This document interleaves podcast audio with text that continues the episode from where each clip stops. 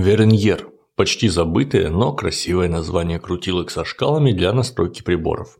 Слово произошло от фамилии французского изобретателя, который что-то похожее и изобрел.